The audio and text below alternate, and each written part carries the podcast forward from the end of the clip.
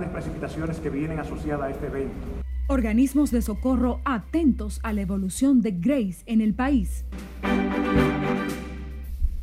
Yo estoy limpiando eso ahí para, por si acaso viene el agua que siga corriendo para abajo. Residentes en sectores vulnerables preocupados por depresión Grace que amenaza con fuertes lluvias sobre el territorio dominicano. 5 fallecidos, 3 de una misma familia, es el saldo de un accidente de tránsito en la autopista del Coral. Pero yo soy de opinión que los cambios deben hacerse en cualquier momento. No es necesario esperar el 16 de agosto o el 27 de febrero. Legisladores piden al presidente Abinader cambiar de su gabinete funcionarios que desafinan en su gobierno. Este lunes reintroducen en nueva legislatura el controversial proyecto que modifica el Código Penal. Y en Haití, en medio de la tragedia que deja el terremoto, se preparan para recibir los embates de Grace.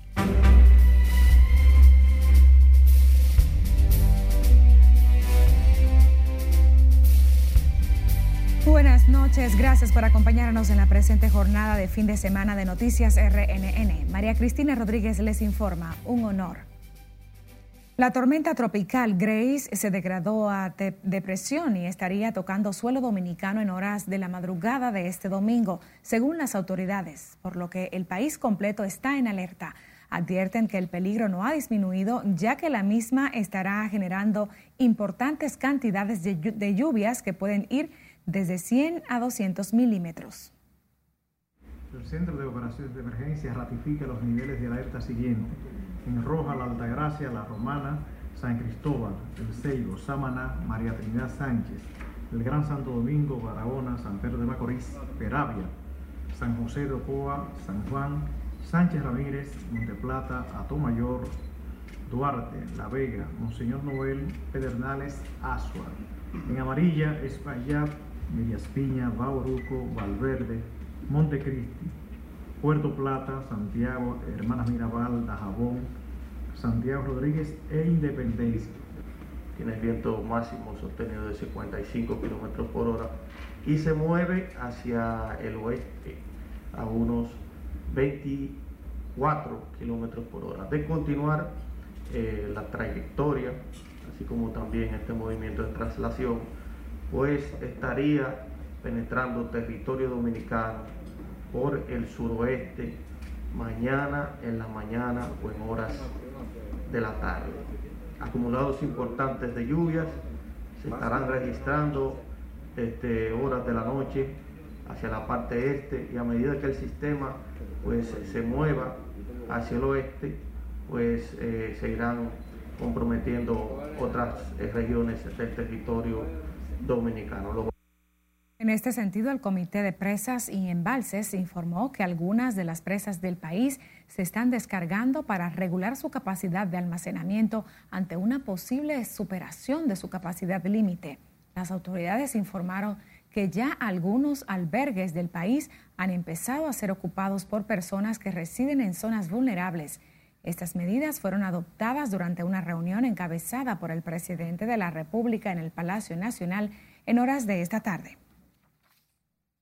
Y ante el inminente paso este lunes de Grace por el país, residentes en el sector La Ciénaga del Distrito Nacional se preparan para recibir el fenómeno, el cual, según los organismos de socorro, generará grandes precipitaciones. Ana Luisa Peguero estuvo en el lugar y nos preparó la siguiente historia. Los moradores de La Ciénaga, uno de los barrios más vulnerables de la capital, ubicada en las cercanías del río Sama, comenzaron desde tempranas horas de este domingo a resguardar sus viviendas ante las alertas emitidas por las autoridades por la llegada al país de la tormenta tropical Grace. Muchos, aunque sienten temor de lo que pueda pasar, insisten que no irán a ningún albergue. Estamos preparándonos para... Yo estoy limpiando eso ahí para... Por si acaso viene el agua que siga corriendo para abajo. Bastante. Más que hemos estado esperando hace mucho el desalojo y todavía no nos han dicho nada. Entonces, al yo desalojar las orillas del río, tenemos ahora más temor porque las casas que estaban ahí atajaban un poco el agua. Ya no.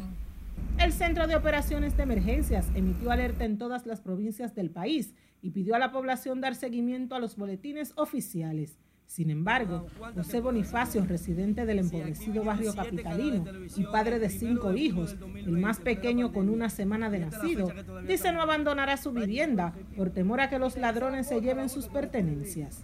Hasta que yo pueda la última consecuencia aguantarme, porque imagínense, uno le deja sus jaguares aquí y los ladrones se lo llevan. Aquí no han tocado la puerta de madrugada, esa casa han tocado la puerta de madrugada, esa también. Gente de que se levante y ya usted sabe atrás de qué. Bueno, no sé, porque en realidad aquí uno para salir de su ranchito y dejar uno lo mucho poco que uno tiene, o sea, la vida de uno vale más, pero para uno dejarlo de uno, ya usted sabe que la gente que andan en la calle se apoderan de lo de uno y mi casita no sirve. Aseguran que pese a las alertas emitidas por las autoridades ante la llegada de la tormenta tropical Grace, la Defensa Civil ni los organismos de socorro han acudido al lugar para evaluar la situación de los que residen a orillas del río. Ana Luisa Peguero, RNN. El Instituto Nacional de Aguas Potables y Alcantarillados informó este domingo que 17 acueductos están fuera de servicio por prevención y turbidez de las aguas ante la llegada al país este lunes de Grace. En este sentido, Wellington Arnold, director de la entidad, manifestó que ya fue activado el comité de emergencias de esa institución para dar seguimiento a cualquier eventualidad que pueda surgir con el paso del fenómeno. Queda activado una vez más nuestro comité de emergencia desde aquí, desde INAPA. Llamamos a toda la población a que racionalicemos el agua. Estaremos comunicando cuáles son los sistemas que estarán fuera por prevención para que podamos nosotros prevenir cualquier situación que se presente por el fenómeno Grace. Agregó que de los 17 sistemas fuera de servicio, 11 fueron cerrados de manera preventiva, 3 por obstrucción en obras de toma y 3 por cierre de presas. Asimismo, el titular de INAPA, Wellington Arnott, dijo que los acueductos afectados están ubicados en las provincias de Azua, Elías Piña, San Juan, Duarte, Bauruco, María Trinidad Sánchez, también en Sánchez Ramírez, San Pedro de Macorís, Monte Plata, San Cristóbal, Peravia, Atomayor, La Altagracia y Samaná. Seguimos con más. El Comité de Prevención, Mitigación y Respuesta ante Desastres del Ayuntamiento de Santo Domingo Oeste informó que desde este domingo se mantiene en sesión permanente para evitar eventualidades que lamentar ante el inminente paso de Grace por el país. En este sentido, los organismos que conforman el Comité de Emergencia señalaron que desde ya se han determinado las áreas más vulnerables de la localidad para concentrar las acciones orientadas a dar asistencia. Asimismo, coincidieron en implementar toda la logística necesaria enfocada a proteger a la población, a la que hicieron un llamado para que se mantenga cumpliendo las recomendaciones de las instituciones competentes. El Ministerio de Trabajo emitió este domingo una resolución donde instruye la implementación de las medidas preventivas para salvaguardar la seguridad e integridad física de los trabajadores y empleadores ante el paso de Grace por el país. La resolución 22-21 instruye a las empresas que se encuentran localizadas en las áreas declaradas en alerta roja por el Centro de Operaciones de Emergencia a flexibilizar la jornada de trabajo y suspender las actividades comerciales no esenciales hasta tanto sea degradada la alerta en su localidad. También resalta que la aplicación de estas medidas debe realizarse de modo que no afecte la dinámica interna y el desarrollo de las labores habituales como supermercados, colmados, estaciones de combustibles, farmacias y establecimientos dedicados al expendio de alimentos crudos o cocidos. El terror se cierne sobre residentes de sectores vulnerables de la capital ante la amenaza de depresión de Grace, cuyos efectos comenzarán a sentirse la madrugada de este lunes, según han pronosticado las autoridades. Laura Lamar estuvo en el barrio La Yuca del Distrito Nacional, donde sus moradores solo piensan en buscar refugio cuando las aguas penetren a sus viviendas.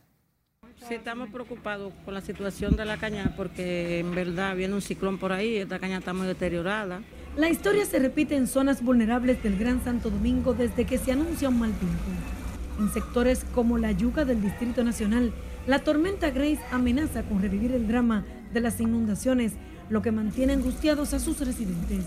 Cada vez que pasa un ciclón pasan muchos accidentes, muchas cosas malas, se meten en la casa le sacan los trates a la gente para afuera y muchas situaciones malas vivimos aquí cuando pasan esos tipos de cosas aquí en esta cañada.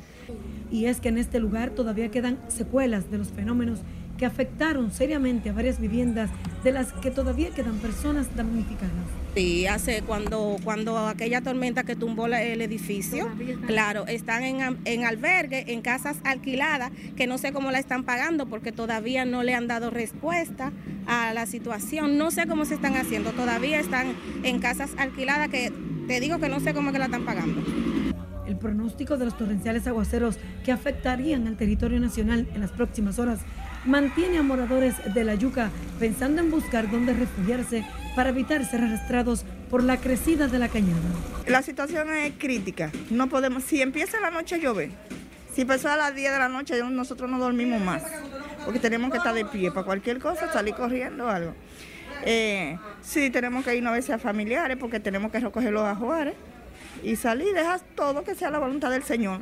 Tras los derrumbes registrados hace justamente un año en este lugar, las autoridades iniciaron el saneamiento de la cañada, pero los trabajos han quedado paralizados sin que se vislumbre una solución definitiva. Laurila Mar, RNN. Situación lamentable. Al menos 5 personas fallecieron en 2 accidentes de tránsito en la provincia La Altagracia, 3 de las cuales viajaban en un carro que fue embestido por un camión en la autopista del Coral, próximo al cruce de San Rafael del Yuma. Las otras 2 muertes se produjeron al chocar de frente 2 motores la mañana de este domingo en Higüey, según informaron las autoridades de tránsito. Los cuerpos de los 3 fallecidos, 2 adultos y una menor, fueron identificados como Alison Gabriel Almanzar Baez, Jackie Lady Mejía Valdés y la infante Analí Almanzar Valdés, mientras los que viajaban en los motores eran Ricardo Rosario Galván y Aneuris René Abreu. En choque de las motocicletas también resultó herida una mujer que aún no ha sido identificada. Recuerde que nuestras redes sociales están siempre activas para que usted se mantenga enterado de la actualidad.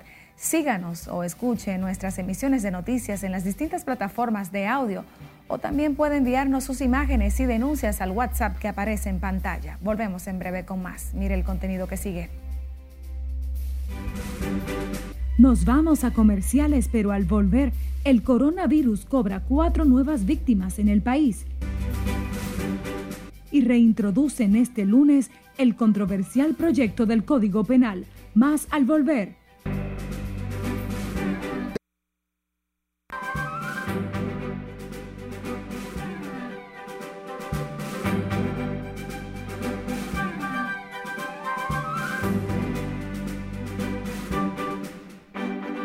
Retornamos con más. Puerto Rico ha comenzado a sentir los embates de Grace y ha llevado a las autoridades a cerrar sus puertos. Cesarina Ravelo nos dice más en el resumen internacional de RNN. La Guardia Costera de Estados Unidos estableció el nivel de restricción portuaria Zulu para todos los puertos marítimos de Islas Vírgenes de Estados Unidos y Puerto Rico, debido al paso por la región de la tormenta tropical Grace. Durante el nivel Zulu, los puertos permanecen cerrados a todo el tráfico comercial, excepto al específicamente autorizado por el capitán del puerto. Además, se suspenden las operaciones de carga portuaria, incluido el abastecimiento de combustible.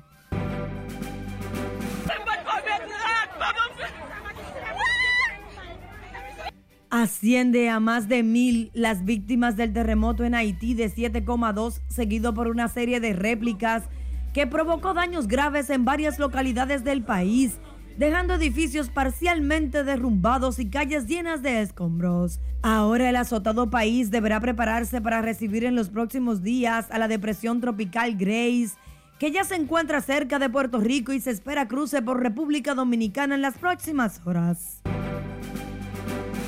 La Agencia Meteorológica de Japón mantiene la máxima alerta de evacuación para más de 500,000 de personas debido a las fuertes lluvias que golpean el archipiélago este fin de semana.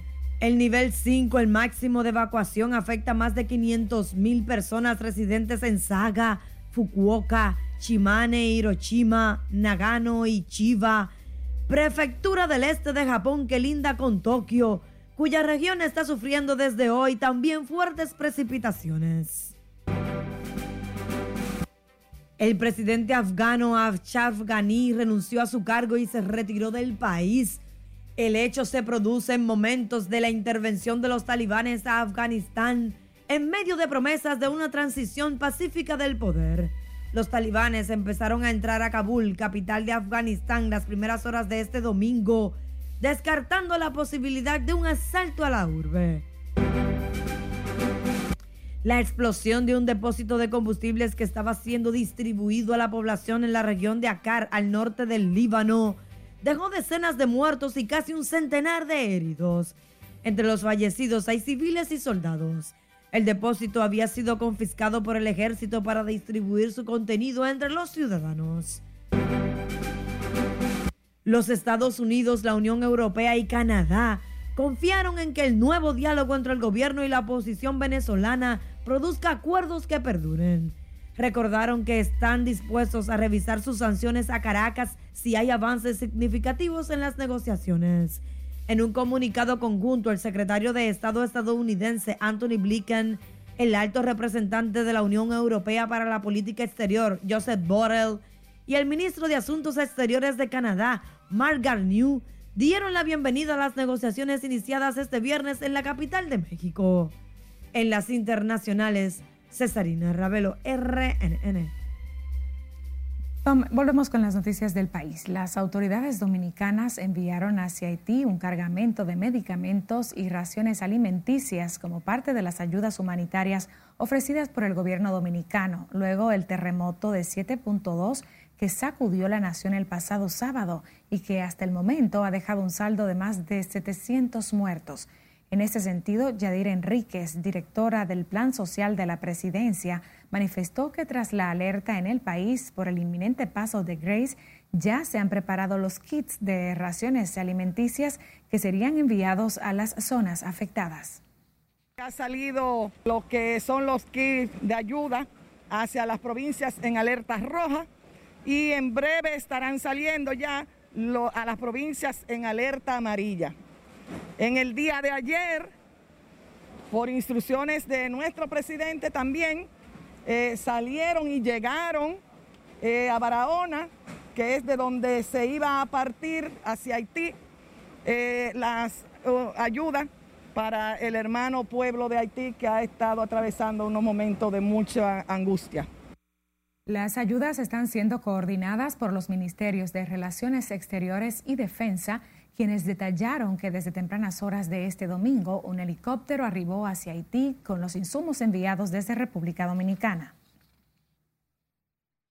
La embajadora dominicana en los Estados Unidos, Sonia Guzmán, recibió la llave de la ciudad de Lawrence, en el estado de Massachusetts, de manos del alcalde de origen dominicano, Kendrys Vázquez, quien destacó la labor de la diplomática en esa nación. La entrega fue realizada durante una emotiva ceremonia en el Palacio Municipal de esa ciudad, en la que participaron autoridades locales y dominicanos destacados residentes en esa ciudad.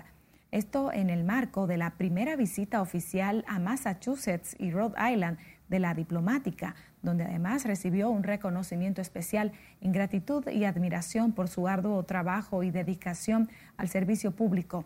En este sentido, Sonia Guzmán agradeció ambas distinciones y dijo que estos encuentros son muy importantes, ya que intercambió impresiones sobre la situación de los dominicanos residentes en dichos estados.